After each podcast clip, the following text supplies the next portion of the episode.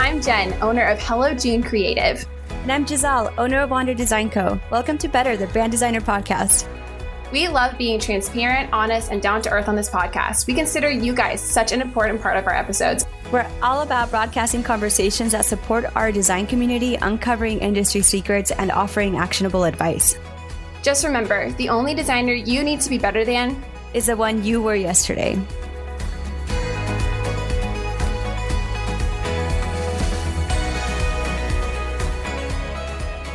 Welcome back to Better the Brand Designer podcast. Super excited to be hanging out with you guys today. Let's just dive into our intro question. Giselle, if technology ceased to exist all of a sudden and you didn't need to make an income, what form of creative expression would you choose? I wrote this question down and I had to add the income part just to like release myself from that pressure. but so that this is not to say that people that do this don't make an income, but I would love to just get 100% wrapped in with um, printmaking and painting. That would be super fun. That's what I that, was gonna say. Really? Yeah. Twins. yeah, because it just takes so much attention to detail and patience, and it's just something that right now I'm like I need things fast, and that's why like with graphic design and illustration and or Illustrator and Photoshop and all those things, you have that Command Z magic. yes, I know. It's so funny. Like, oh, hello, my baby wants to chime in. You got something to say, buddy? Well, he agrees. He's like, yes, yes, painting. But honestly, I I used to paint a lot when I was younger in high school. Like I I loved painting. It was usually acrylics or watercolors, and so that was what I was going to say was probably painting. And like I've honestly been thinking about that recently too. I mean, of course, like I have zero time for that with a baby and a full time job, but you know, like if there was no technology, like I literally almost feel like a sense of relief reading that because as much as my business relies on technology, I don't know, there's something kind of calming about that. I don't know, do you agree? I agree. I think it's just like that whole feeling of just you're just not going to have any distractions.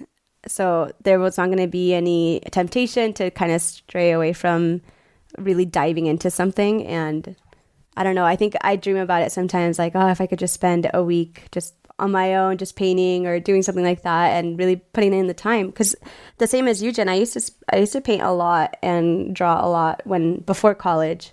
And I even went into my um, undergrad as a fine art major.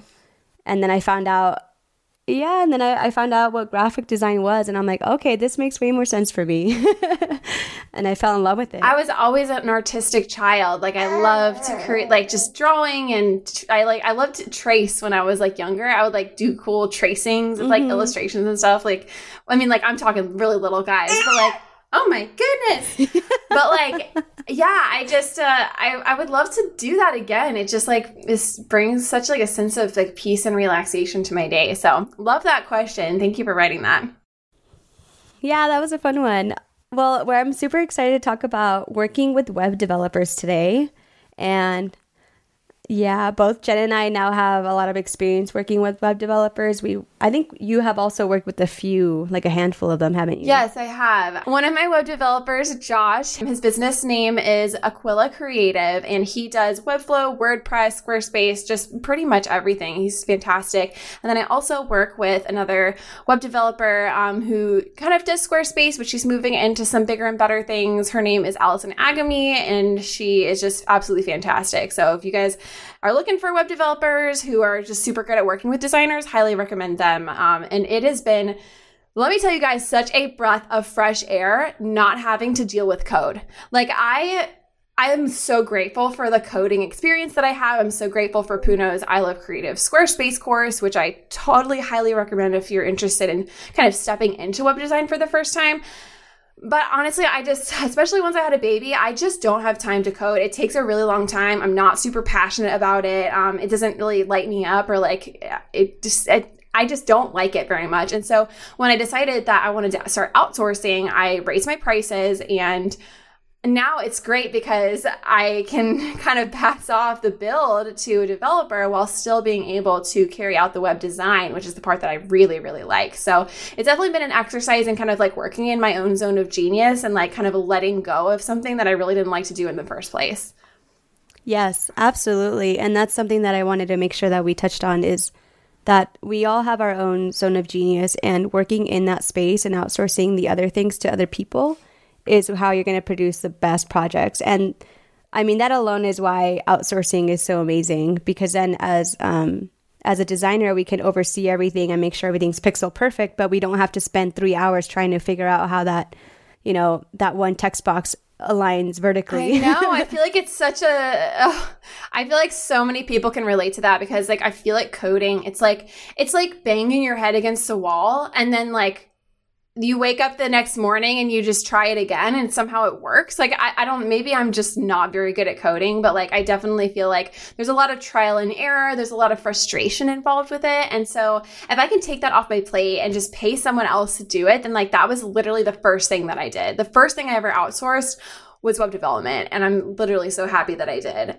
And I also think it's important to talk about the fact that as a brand designer, I know this is a brand designer podcast, but we're talking about web design because I feel like branding and web just go so hand in hand. For my own business, branding is the first stop. It's like the first thing that all my projects start with. I no longer take on projects that do not involve branding because I like to keep everything really consistent with my style throughout working with a client.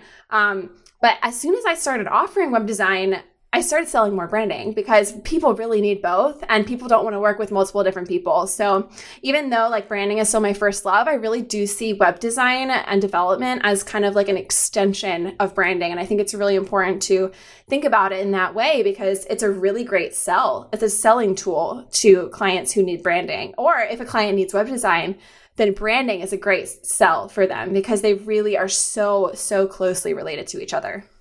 Yeah, and think of it from the client's end too. They, you know, they are dealing with so many vendors sometimes that just having like one person that they can dedicate the creative to is amazing to them. It saves them time. They only have to talk to one person. That person knows their business really well and they can execute it for both branding and web. Exactly. Um, and Jen there Jen did talk about when she started learning um, Squarespace and web design basically in one of our previous episodes. I think it was season one. Yeah, I think last, it's crazy how quickly my business changes. Last fall, I was like, I'm going to start offering web design to my clients. And now I'm like a year down the road and I'm like, I'm trying to do like way more Webflow, way less Squarespace, you know, like I'm not even doing the development anymore. I don't want to touch the code. Like, you know, it's it's crazy how how quickly things change. Yeah, absolutely. And I love seeing that progress. It's I I hope you guys are noticing and seeing the progress too. It's amazing. Oh, thanks. So, one thing um, about web also right now is that is super hot. Yeah. Everybody needs a website, and especially after COVID happened, and people, you know, after they stopped freaking out as much and holding on to their money, mm-hmm. um, people realized that they needed to update their website. That more people are online than ever, and it's really important to have something not just like that looks good, but that functions really well. And you know, I, for one, have a lot of experience with web development myself, and I used to just do my own development. But once I started outsourcing, that's when I was able to really focus on what the functionality and the design really look like. And then I didn't have to worry about, you know, executing it all at the end. And it just also it like burns you out too. Again, just like working outside of your zone of genius can really cause burnout. It really, really does. And I, I also think that I'm glad that I have like this this thought just popped into my head. I'm so glad that I have that experience doing the development that I did because I think we've touched on this in a previous episode, but it is so wildly important if you are doing web design to understand how the web development process works.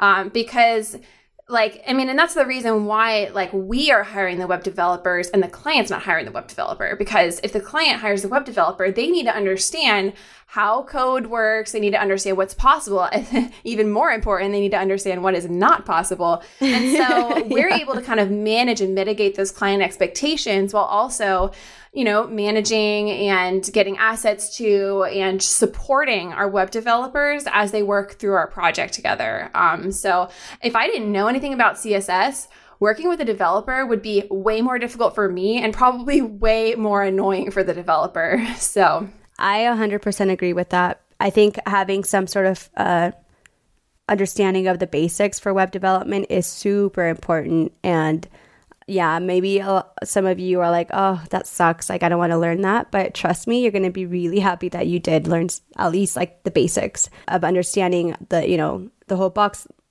I don't even know what the wording is. Like, the industry lingo for that is over my head. But just, you know, like CSS boxes and knowing that things are boxes inside of boxes and how the responsive works. And all of that is also important to learn because once you're creating the design, you understand like how this is going to function on mobile. And that is really important oh my gosh. I don't even know the statistics but i think like now over 50% of all web tra- traffic happens on mobile devices rather than on desktop which makes sense yeah, I hear a lot of um, different stats on that, but somewhere between 50 to 70% is the average of what I hear. Yeah, same. It's, I mean, it's absolutely crazy because uh, when I think about like the, doing mobile responsive sites, um, usually the way that I work with my web web developers is that we do desktop first and then, you know, um, then we adjust for mobile. I just remember when I used to do web development, I would do the site and it would look great on desktop. And then I would be like, oh, now I have to adjust for mobile. And it took for freaking ever. Like, I hated it. I hated doing mobile responsiveness.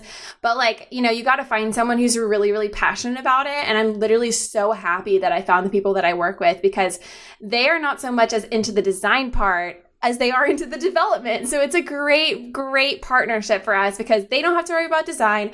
I don't have to worry about development. We're both making money. They actually don't have to worry about handling the client and doing the client management, um, which I actually kind of enjoy. So it's when when you know that you've found a good a, just a good partnership and someone that you really connect with just on a personal level in addition to on a business level like it's such it, it just it, it flows. The project just goes so smoothly. Um, and I think that there's definitely something to be said for finding someone that you jive with that like you can send funny memes to on Slack and that like you can just call out of the blue or you know like I, I think that that's a really important part of it too if you're if you're looking into you know hiring a developer for the first time.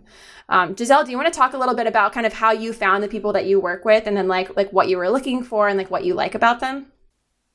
Yeah, absolutely. Um, I've actually experienced um, a lot of different web developers, and one thing that I find um, that I constantly struggle with is finding the one that's like makes sure everything is pixel perfect, and not everything can be like so pixel perfect to what you gave them, but there are good ones and there are pretty bad ones that like they just I just don't understand why they don't see all the padding I added around things. And I'm like why?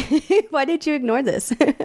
But it's like super important. It really makes or breaks the design overall if they're not following those rules on padding or what kind of typeface you used what weight did you use and all of those things just really add up. So I prefer to instead of be like you know having a developer that maybe they they cost less or whatever and they're learning or something like that like you're going to be doing a lot of management and it's for me like it's just not worth my time. So i'd rather pay someone a bit more that is really professional. They you know like you were saying jen like they have a really good relationship with you. They care about that and they it's a big collaboration. So you're going to be talking with them a lot and you want to find someone that you jive with. Another thing too is that they also see the importance of your design and they're not just coding just to code. They're like trying to make your design come to life and making sure all the padding is good all like everything that you all the little nitpicky things that you put in um, i am such like a spacing queen. Like i just i'm so i'm so like aggressive about spacing. Like that's the word that comes to mind when i when i think about you know spacing and, and typography. Those are my two huge things.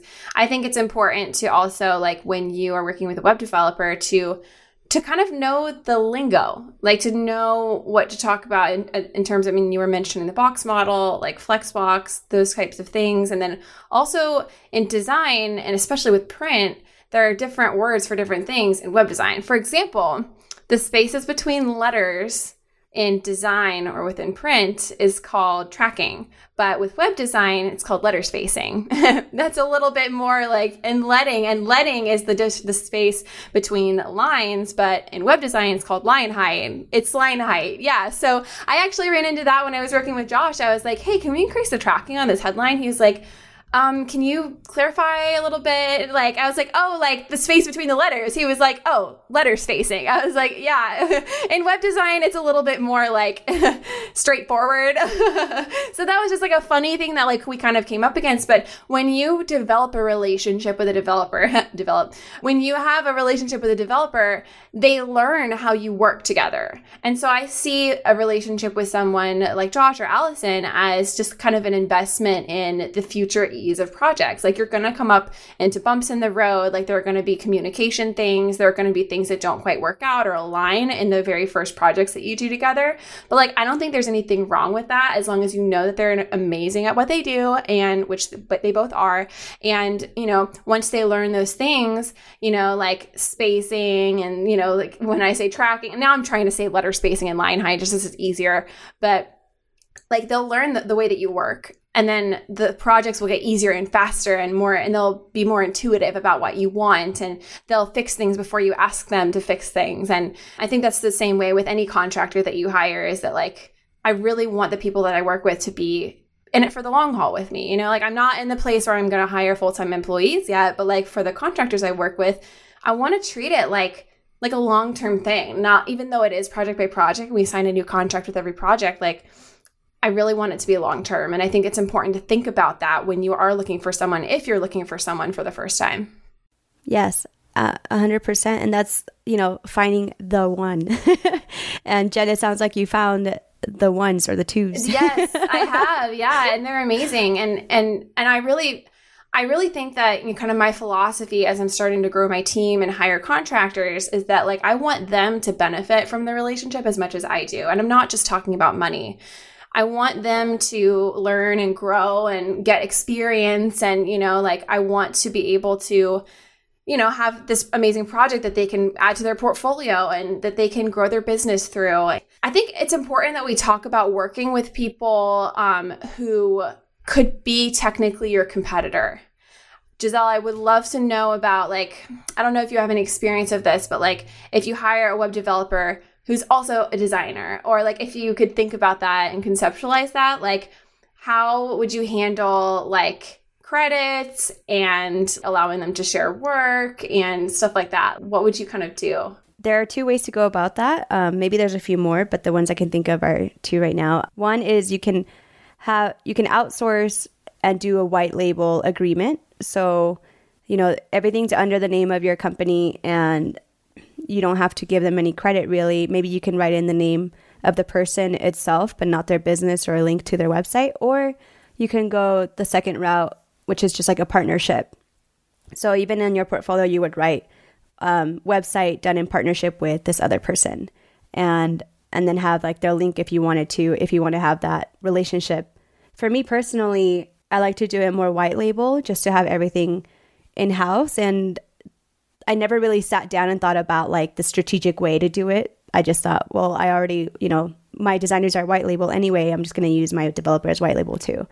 But I, um, like you, Jen, like I love my developer. He's my go-to Webflow developer. I actually met him through the Flux Academy on the Webflow course when I was creating my own um, the Wander Design website and realized I like didn't have enough time. So I just thought this is a great time for me to try out somebody that does web flow development. And so hired this guy, Tariq from Novotel. And I actually have him on my Slack because we enjoyed the process with my website. That was like kind of like a test piece. And then um, I added him to my team, put him on our Slack channel. And every time I have a proposal come in for a new website, I'll like consult with him to make sure that certain things can be done. Other things like we might need to look at it over more, or some things might require more time. So I can adjust the proposal based off of what Tariq and I have talked about, and then you know outsource the development part to him. Also, he is a web designer too, since he's done Flux Academy. He knows like the web design process. He also does his own things for Novotel for his company, and I'm totally fine with like us basically being competitors, but also, you know, helping each other out. And that's the kind of relationship that I usually have with most of the people that I work with. And yeah, I wonder what everybody else's experience is with that. I love that you said that you consult with him prior to even getting on a sales call with a potential client because that actually happened to me yesterday. I had a sales call scheduled um, for a client who was looking to get a custom um, membership site done, and there's a lot of flexibility that you can do with memberships in Webflow. I think there's an app called MemberStack that you can use, and it's like if Kajabi is the like template restrictive type of membership space, then MemberStack and Webflow, it's like blue sky. You can do pretty much anything. And so I called Josh really quick yesterday and I was like, hey, Josh, can you just like consult me really quick, like five minutes on like why this person should do a custom membership site in Webflow. And like he knows so much more about the technical aspects of web design and development, especially with like analytics and SEO and that type of thing. And, you know, just, just tracking data on your members and signing in and integrations. Yes, so many different really, really cool integrations that he's showed me.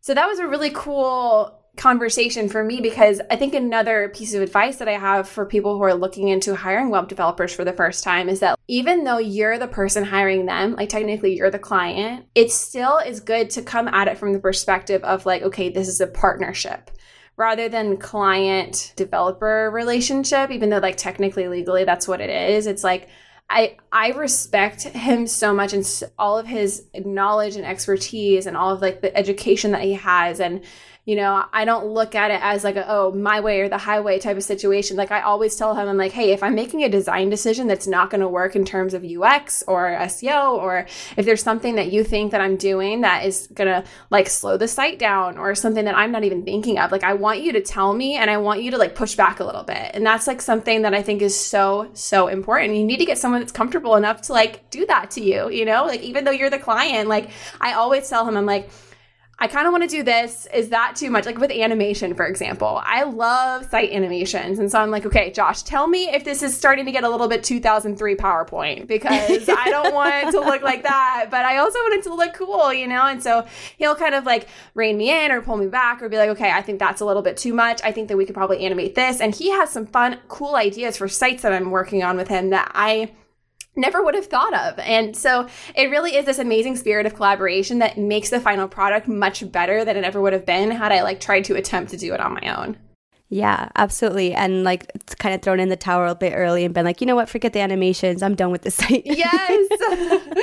oh my gosh. Yeah, I I love that you said that too because if you don't have much experience with performance on websites, um, and you think, oh, we can add a video here, add a video there, add a video background there, and parallax scrolling and animations and all that stuff. Yeah, it's going to slow everything down, and your developer is there, to tell you so and be like, hey, I noticed that your design has a ton of this stuff, and just consider that it might slow the site down. Site speed actually has a huge effect on SEO, which I did not know before starting to work with Josh. I mean, if you've got a slow site, Google is going to know, and it's not going to rank you very high. So it's not even just like, a slow loading thing because like I'll look at a site that has a ton of animation and be like, oh well, it loaded really fast for me, but it's like I don't know like what their SEO looks like. I don't know like for another user on a different, you know, I mean, we're, we haven't even talked about different web browsers either. You know, like that. Those are the types the types of things he's thinking about too when when he's working with me. Is like, okay, how's this going to look on Chrome? How's it going to look on Chrome mobile? Like Safari. Like, I mean, Internet Explorer, RIP. But like, you know, yeah, all of those different things like need to be taken into consideration, and those are just things that I'm not thinking about. But I'm learning so much from him, and it's it's amazing. It really is. Yeah, absolutely. Like, I can't be bothered doing the whole cross browser testing. It's just like this is ridiculous. Why do we have to do this? It's if 2020, but we do have to do work, it. If someone's not on this website on Chrome, do I even really want that client? Like, no, I mean, like that's really like that's super aggressive. But but like I'm just like, okay, it works on Chrome, then I'm good. You know? but not everyone has Chrome. Not everyone's on a Mac. Not you know, like you want to make sure that your site is accessible as possible, just like as many different people as you can. I mean, that's the the purpose of a website, right? So yeah, yeah, absolutely. And so yeah, knowing the basics of web development is one thing. Knowing the basics of SEO is another thing too. And site performance is another one. And just to quickly elaborate on that one, knowing that how to optimize all of your images so that you're not putting in like, you know, one megabyte and above type images on your website. I see photographers make this mistake all of the time when they have their portfolio and it's super beautiful on their website they um they don't optimize their their photos and i understand like they just don't want to reduce the quality but you can still have a really high quality photo and it's like 800 you know kb Yeah. whatever that means I I really need to like educate myself on that. Really quick question for Giselle. This is a learning moment for Jen. On the air, guys. This is learning moment. Okay, so when you make banner images for websites, how wide are they in pixels? I've always wondered this. you know i i've lately just been doing 2000 pixels That's wide. what I do. Okay, that, that makes me feel Yeah. better. And then if I, it's like a really detailed photo, maybe I'll do three thousand. But like you know, I try, I try to, I try to rein myself in. I'm like, okay, two thousand is enough, Jen. Like, let's not get crazy. Like, okay, good. That makes me feel better. yeah for anybody that doesn't know this too um you want your images to be at 72 dpi and you know you can go through photoshop and set that i actually have um i bought tiny tiny png it's like a plugin. I think they, their website is called tinypng.com and i used to just drop a bunch of photos there download them and it would um, reduce the file size and keep it at a high quality. But then for the free version it's i think you only you can only do like 20 at a time like batches of that many. So i decided to just like buy the extension. It was like 60 bucks and i it's a photoshop extension so you're already in photoshop you have everything set how you want it and then instead of like saving as you just use the extension and it'll export it. And i have like a little optimized folder file that it always exports to and i have like a automation set for that so that i can do batch and just like get all of them ready. And that's one of the most painstaking things about setting up for web development is getting all of the preparing the assets takes forever. And i think that that's one of the reasons why like i mean web developers like working with designers is that like they are not responsible for like asset preparation. And if they are then like you're paying them a lot more. So yeah. um, yeah because it takes a lot of time. It and does that's i'm actually in the midst of that today. So off once we get off the podcast i'm going to be like batching a bunch of graphics and getting them ready for the development phase of a website. Yeah well i mean like that's a perfect segue. Let's talk about process. Um, i think it'll be really helpful for people. I just like hearing the way other people do things. So i would love to hear kind of like from beginning to end um, your little you know, elevator mini mini speech about like what your process looks like when working with a developer let's just say webflow for example if that we have a web i'm a webflow client you know what does that look like to as the client do i do I get in contact with the developer? Am I ever, you know, like, or do you, do I not? Like, just what does that look like for you? And then I'll share mine. yeah, it starts with consulting with my web developer, making sure that I price the proposal correctly, gets approved. I let my client know that we have a developer. I don't say anything much else than that. Just that, you know, one thing that clients like to hear is that we've worked together previously um, so that they know that we have like a very good relationship built. And yeah, then I work with my designer, my UI UX designer, and um, I oversee like the creative direction, make sure that things are going the way that the client and I like. I do all the phone calls with the client that we're following along with what they want, and also like meeting goals and doing all the strategy and making sure that visually that's being that's being reached. And then once we have all of that ready and we've shown the client the design, they approve of it, everything's good to go. Maybe they need to give us some text still, but we at least have some lorem ipsum, like suggested text copy on the design. Um, then we're ready to start developing. And ideally, you would want to have everything ready, like all of the pages out um, designed with the fo- the graphics and the text and all of that stuff ready. Um, besides, like any kind of CMS, like content you don't need to have all of that in your design, maybe just one template example. So, like a blog post, you would just have the single post design, but you wouldn't have to design all of the posts because that's something that Webflow, for example, or WordPress or Squarespace all does for you, right? So, don't worry about like doing all of the pages. And then once that, that's all done and approved by the client, then you will start working with the developer to bring it to life. And, you know, they, they'll get everything ready. We like to use Figma. So our developer can export everything from Figma, or we can just like send them the Google Drive folder of all of the assets, and then um, they work on that, and then they check in with me. We do a bit of like internal revisioning or revisions, and then um, once I'm ready to start showing the client, um, I'll let them know like, hey, here's the website so far. I just wanted to check in. This is our progress. And, you know, obviously we still have a lot more to do, but it's nice for them, for the client to see the progress, even though you, you're telling them you're seeing a work in progress right now. And the reason I enjoy like showing them the progress during the development phase is because they already know what the design's going to be. So otherwise, like I would never show a client like a design half done, for, you know, in the web design part of it but in the development part, I'm like, hey, look, this is like behind the scenes. I get excited because development can take a little bit of time too. And you want to feel like, or the client wants to feel like there's progress being done. Then the developer sees it through to the end. And then I like to do a final QA, like um, check for the entire website. I check, you know, alternative tags. I'll check like SEO. I'll make sure that, you know, every page has a description that things are going well with the design. And there's a few other things. I have like a whole list that I just copy and paste for every project and make sure that I'm like checking all those things off before we hand off to the client. And that's it. One of the things that that varies very differently from from my process is that you allow the client to see the work in progress of the the the, the, the dev site, you know, rather than like building it, like doing the mock because the way I do it is that I do the mock up, the client gets two revisions on or refinements on the homepage, and then I build out the rest of the interior pages and the client doesn't see those. And I just hand those off to my developer and the developer builds the whole thing and then the client sees it at the very end. And so there is a really long stretch of time in there where like we're building, building, building, we're doing internal refinements, you know, we're doing we're testing, you know, that kind of thing where the client just doesn't see anything. And I think that it, it's really important that Giselle mentioned that she's showing it to the client because they have already seen the, the finished design of what it's going to look like, and so that way they're not eh, they're not going to be like, why is this page half done? Like, is that what it's right. going to look like in the end? Or like, I thought we said we were going to do an animation on my logo. Like, where is that? You know, it's like she's very upfront, very communicative with the client about the fact that this is a work in progress, but we just want to show you like that we're doing work, that we're checking in, you know, because you'll have all different types of clients. You know, for example, right now I'm working with a client super hands off. She's just really busy and she just like really trusts us.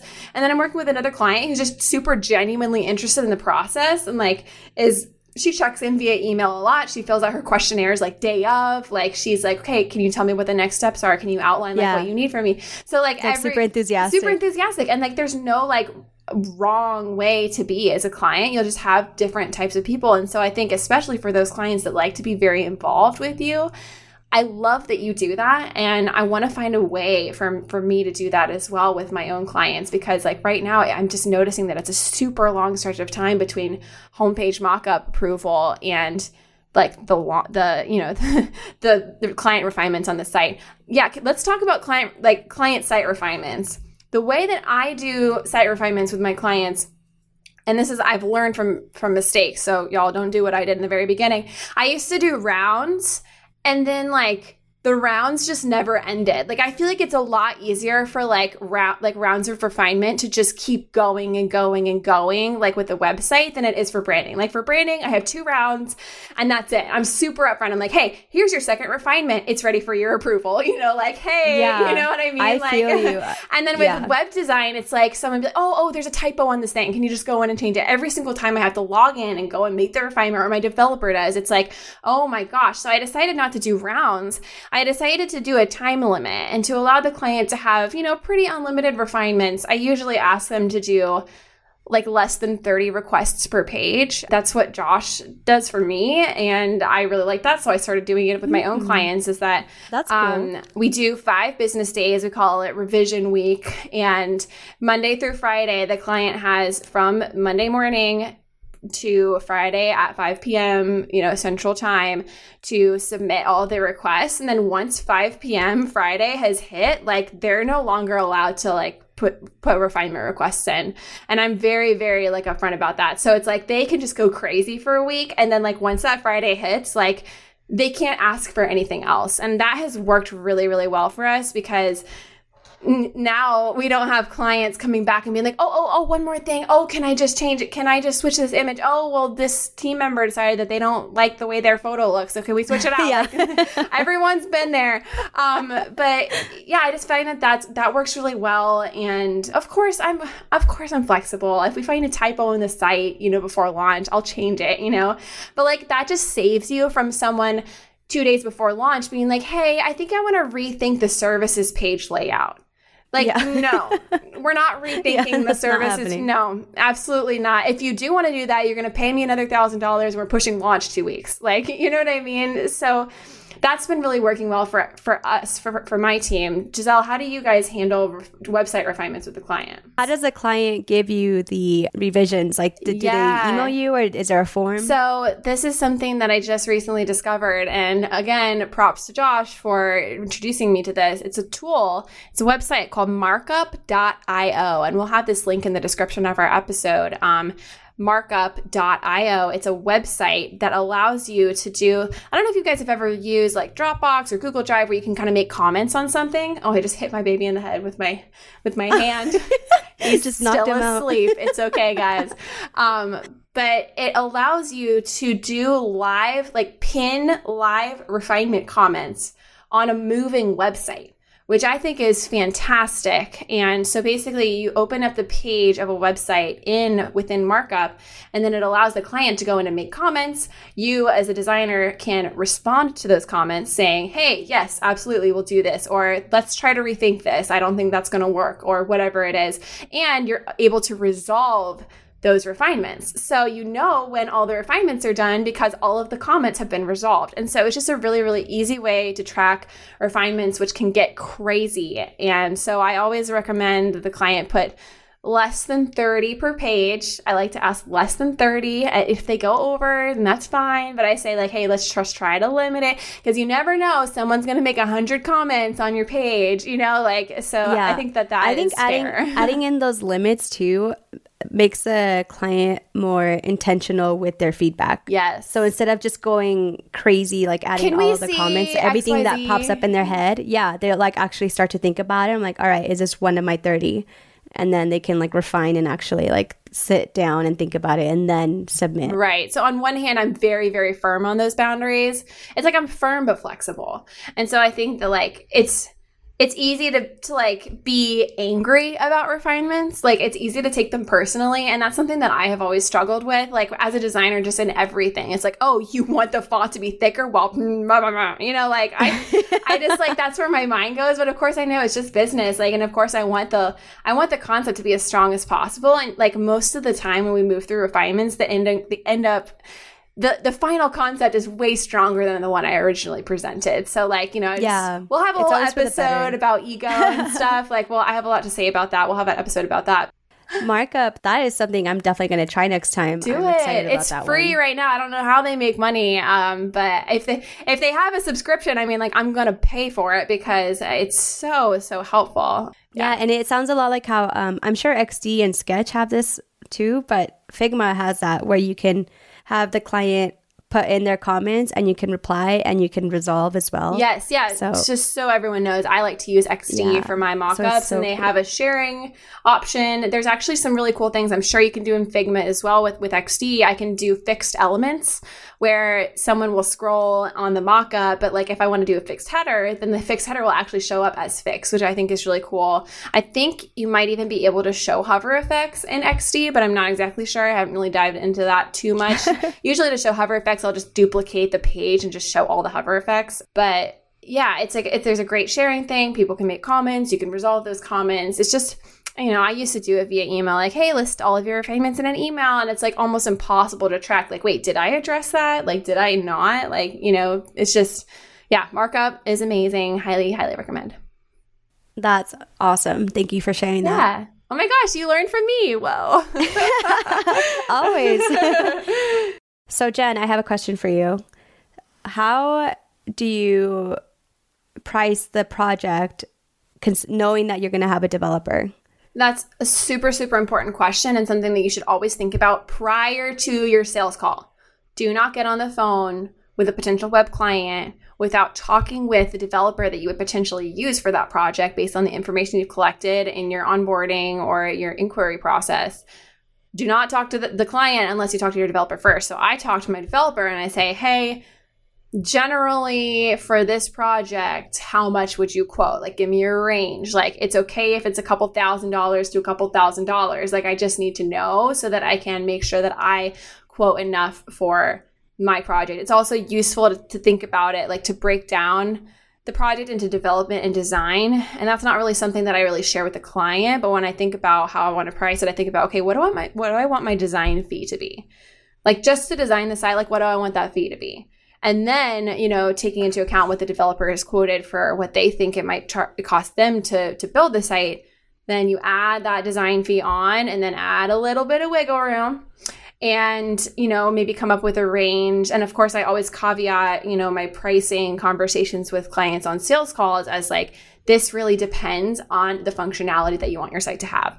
If we're talking like a super custom like membership experience with a community and we want to have videos and we want to have login and like there's going to be like live streams and podcasts and YouTube integration and like all this crazy stuff, and like obviously that website's going to be way more expensive. And so it's impossible to like really give a super specific like quote to a client before you've heard about all of the different things that they're going to need on their site. So it's always important to make sure they know that things can change if they say, "Oh, by the way, I want to add a course login to my site, you know, then it's like, all right, well, that's going to be a lot more than our original quote. So I just always make sure to tell people on the phone, like, this depends on what you need the website to do. And if that changes, if the scope changes, then like I'm more than happy to add on to our invoice. But like I just want you to know up front, like I want to give you as accurate a quote as possible. So like you need to tell me everything you need the site to do.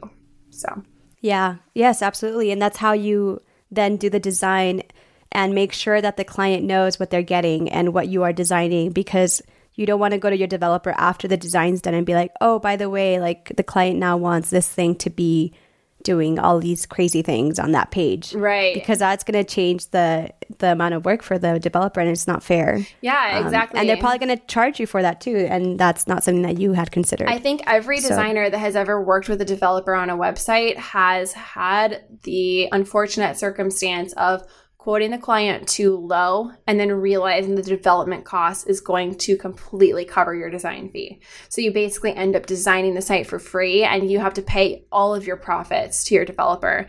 And, you know, I've been there with a project. I'm sure Giselle's been there. I know every designer has been there where you're like, you know what? I'm just going to eat all my profits to make sure that I get this site done for the client. And it's, there's no one you can blame except yourself. And that's the worst thing because like it's literally that you just didn't quote the, the project high enough. And like you can think like, oh, well, you know, this person, like, they, it's different if they're like adding stuff on to their original quote. But like, if you have all the information in the beginning, you give them a quote and then like nothing changes, but you realize that like you asked for way too little, it's like, the worst thing ever and you'll probably only do it once and you'll learn from it um mm-hmm. yeah yeah and and that's not to say that you know you you can also go back to the client and tell them hey you know uh, our initial proposal did not account for this other thing that you're now asking for or that you've elaborated on that we did not understand at the beginning. You know, we apologize for not understanding that, but knowing that now, like this is how much more we would have to increase for, you know, us to fulfill that thing that you asked for. And that's something you can always do too. What I like to do is do like a flat fee for the development part and knowing like, you know, here are all the things that we need to hit and the here is the budget for that. I i try not to do hourly if possible. I mean if i i actually i, I do have a situation now where i'm working with a client it's a squarespace client and she wanted some additional animations and so i'm working with a different developer to add those animations to her site and you know he kind of gave her an hourly quote on that. And so right now you know I, i'm checking in with him on seeing how many hours he has you know like what's going on with that and there's some additional things that we might want to do and so i'm getting quotes from him on like hey it's going to be this many hours more to add that in just so the client can decide okay do i want to pay for it or do i just want to call it a day? So there's that i think hourly for that kind of works if we're just like doing little sprinkled on like additions but like for a full build i think flat is the way to go for sure. I mean of course every situation is different but um, yeah absolutely. Yeah general rule of thumb yeah. flat fee is a way to go. Yeah. Yeah. Mm-hmm. Oh my gosh, like there's so I feel like I could just talk about this forever because I'm so excited that now I don't have to do coding and yeah. I can just kind of like offload this to my developer. Um, I think the last thing that I wanted to talk about before we wrap up the episode was keeping things organized in communication. That's something that I'm actually struggling with right now as a business owner because, you know, with COVID or whatever it is, like I've just had this crazy influx of web design projects and I've, I've raised my prices and it's not scaring people away. So, you know, I have all these projects, which is amazing. And I'm so grateful for that. But I do feel like I didn't have systems and communication guidelines set in place before kind of signing these projects. And so, literally all my communication is in Slack. And there's nothing wrong with Slack. Like, I love it. But like, I, d- I just didn't have kind of like, any SOPs or any like internal organization um, for like the process and when due dates are and i'm just like slacking people like hey can you get this to me by next wednesday at 5 p.m or you know like and i just feel like that's a kind of just not the way that i want to be handling my business because it makes it confusing for me because i don't remember when i ask someone to turn something in and then also i want it to be a good experience for my developers working with me so I know Giselle loves ClickUp. I have just recently um, started in ClickUp. I hired an operational business manager who specializes in helping designers. Her name is Nikki, and she's from Envious Business Strategies. Um, we'll, we'll link to her in the episode. She is fantastic. I did a VIP day with her where she basically let me brain dump my entire process to her. She wrote a bunch of SOPs for me, and then she set me up in ClickUp, and it was so so helpful. And right now, I'm in the process of kind of adding my team members to that, setting due dates, you know, setting places where we can like, this is how I'm going to share assets with you. This is how we're going to do communication. Like, I'm going to follow up with you on this day. Like, just to make the process a little bit easier for me to track and just more enjoyable for the developers so they don't have to go back and search through our endless Slack thread um, for like, yeah. how much did she quote for this? You know, so. Yeah, absolutely. Um, the way that I like to do it, of course, is ClickUp. I one thing about websites is, especially for those really enthusiastic clients, they just love emailing you like everything. Like every day, you'll get like one to three emails and like here's another quote for the website here's another thing and here's another thing. And it's even though i have a google folder for them and i told them and i've told them multiple times if you ever want to send me anything just upload it to this folder. Otherwise i end up going to the email downloading it or adding it to the drive. And um and yeah the you know regardless like no matter how many times you try to make the client do something they want to do things their way sometimes and that's fine.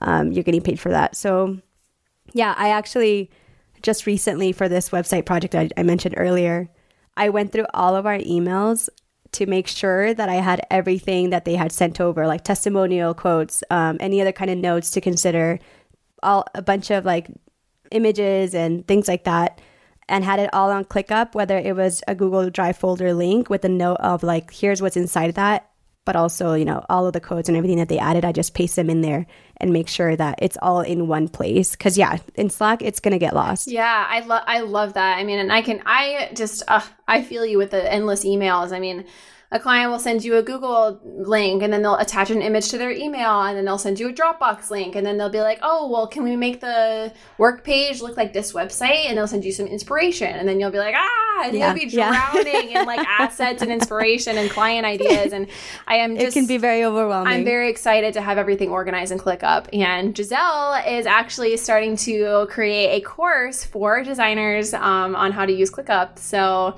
be looking out for that, which is super exciting. And I am going to be like the first one to buy it because I need oh, it. Oh, thanks for the shout out. Yeah. Well, by the time this episode airs, who knows what has happened with that? But hopefully, yes. hopefully it, it, happens. Hopefully it's um, open and available. And if it's not, then you know she'll do another launch later. yeah. As of recording, it's it's really for people that are in that you know they don't maybe they don't have a project manager or they just have they have one but everything kind of feels all over the place because they have a lot of team members. So that's where what i'm addressing because there are a ton of like ClickUp tutorials online and I'm really talking more about like the process and what's worked for us. And it, I feel so organized despite how overwhelming things can be sometimes. I just do a little bit of that. You just inspire me. Talking to you makes me feel more calm because everything is just so chaotic right now with with with me and my business. But like now that I have ClickUp, I'm like literally clinging to hope that like things yeah. will things will get a little bit more will. organized. I don't know. Y'all are probably totally judging me, like, oh my gosh, how are you running this business with like you know no organization at all? And I'm like, my answer is I don't know, guys. I don't know how I've done it this long, but like I need something to change. So that's this is Gen 2.0. I know it is Gen 2.0. Uh, I've got a baby. I've got ClickUp. You know, like what's next for me? Like yeah. the sky's the limit. I love it. Oh my goodness. Okay, so let's let's do our inbox question for the day. Um, Maria Colchado asks When you are still in the skill developing phase and don't feel ready to start working with clients, what can you do so that you don't get stuck in this phase indefinitely? I think this is a fantastic question because a lot of the time people will recommend to new designers to, oh, just do personal projects. And of course, that's that's great. It's really wonderful to work on conceptual clients, get some stuff for your portfolio, etc.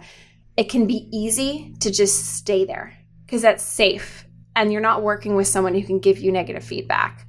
And so I think that I mean this is going to be just such a like a cheesy answer, but like I think that like you need to start working with clients whether or not you're taking money. like just dive in. Like really like my answer is that it's like if you don't feel ready to start working with clients, then then do a free project for your sister-in-law. And I know that like we always say, don't do free projects for your sister-in-law. You know, like I feel like we have an episode that's all about like yeah. not doing that type of work. But if you are in that phase and you're just so scared to start taking someone's money, I think a good bridge can be do a project with some maybe that person's your mom. You know your mom's not going to hate you. Like maybe you do and like maybe you it's even a conceptual project with a practice client. Maybe you ask your mom like hey if you could start any business like what would you do? And your mom would be like oh i feel like i've always wanted to like have my own bakery. You could be like okay like let's work together so i can practice like working with someone who's not myself. But like there's no pressure there's no money involved. You still get a really cool you know portfolio piece for your portfolio. And then the next time you work with someone who's a little further away and someone who's a little bit further away and then like eventually you'll get to the point like if then if you're like okay i'm ready to start getting paid you're probably already ready but you know then you'll feel like okay i've worked with someone who's not me i know how to communicate i've kind of worked out the kinks that's a great way to kind of ease into working with a real client that's my answer it's like i don't mean to like be pushy and just be like just start working with people but i think that's a good a good way to ease into it yeah, that's what I was going to say too. You just have to do it. You just have to just jump in and do it. You can even dive into the deep end and go with a, a paid client yeah. or a paying client mm-hmm. and just see how it goes. Learn from there. yeah. And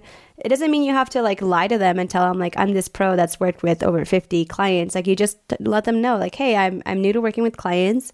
Um, but I'm very excited to provide, you know, insert the value that you're giving the client.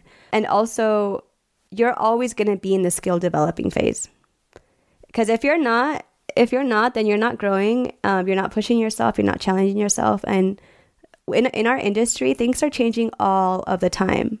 Like Jen, how many things are you learning a week? Oh my gosh, so many. I mean, like aside from like how to feed a baby and like change a diaper. I feel like I, I, guys, I literally didn't know how to take care of a baby before I. I don't think I've ever, I, I had ever held a newborn baby before I had my own baby. So I legitimately was starting from level zero. But like as far yeah. as design and stuff, I mean like I'm I'm constantly learning. Like I mean I I have such limited time at my desk. So when I'm not at my desk, I'm on YouTube, like looking stuff up. Mm-hmm. I'm like reading. I'm podcasts. You know, podcasts. yeah, yes, exactly. Listening to podcasts. I mean, even on Instagram, like people make these really cool little like I mean if they have reels now, I was like, what is this? But like do you know like the Instagram reels? I, I saw that pop up the other day. I was like, wait, what? yeah, like, like I don't really understand it, but it's definitely captivating. Yeah, it's really cool, and I'm like, I don't know if I'm ready to start making that type of content myself because like, oh my gosh, I'm a really bad dancer. But, yeah, but like, oh my, my my coach Kelsey does a really great job making these reels. It's really cute. You oh should oh my watch gosh, them. She's from Pine Gate Road. I totally will. Um, but yeah, I mean, there's a lot of there's just a lot of great stuff on Instagram. I, I save stuff to folders all over Instagram, like kind of like Pinterest almost. Um, just these little bite-sized little skills, you know, like and so, you know, keep developing those skills and keep pushing yourself and jumping into projects that you don't feel ready for because like honestly, you're never going to feel ready, girl. Like you just won't. There's so many projects that I've taken on telling the client, "Hey, like I've done something similar, but not this particular thing, but I'm excited to learn about it." And they're they are always gung ho about that. That's how I learned Shopify. That's how I learned like a bunch of other things. Like that's how I learned Squarespace. I took on the project before knowing that like I 100% know how to do this. And I tell the client that I'm like, hey, I have, you know, extensive experience with web development and whatever in WordPress. I haven't tried Squarespace, but from what I understand, this is totally in our wheelhouse. Even though like a part of me is like, oh my gosh, I'm so scared. like right. otherwise, I'm not going to grow, and that's I love that you're transparent and upfront with them as well. I think that's super super important. Yeah, I think that's important um, because I mean, me personally, when I hire, I'm not hiring like the perfect person that did exactly what I need right now. I'm hiring the potential. Yeah, that's exactly the same way that I am. Like I want to develop the people that are working with me, even if they're. I mean, with web developers, it's like okay, I really need you to know your yeah, stuff. that one's a different. I don't know anything. I mean, not that I don't know anything about SEO, but I'm like, I need you to be an expert because I'm not. You know, and recognizing. Yeah, I think that's myself. the key difference. Absolutely, that's the key difference between hiring a developer versus hiring another designer for your team. All right. Well, this was so fun. I as always, we can always talk longer about all this stuff. I know, I know, but you guys have to take what you've learned from this episode, take that out into your businesses, take it to the Facebook group. If you have questions or anything, come hang out with us. Yeah, this was super fun, and we will see you guys in the next episode.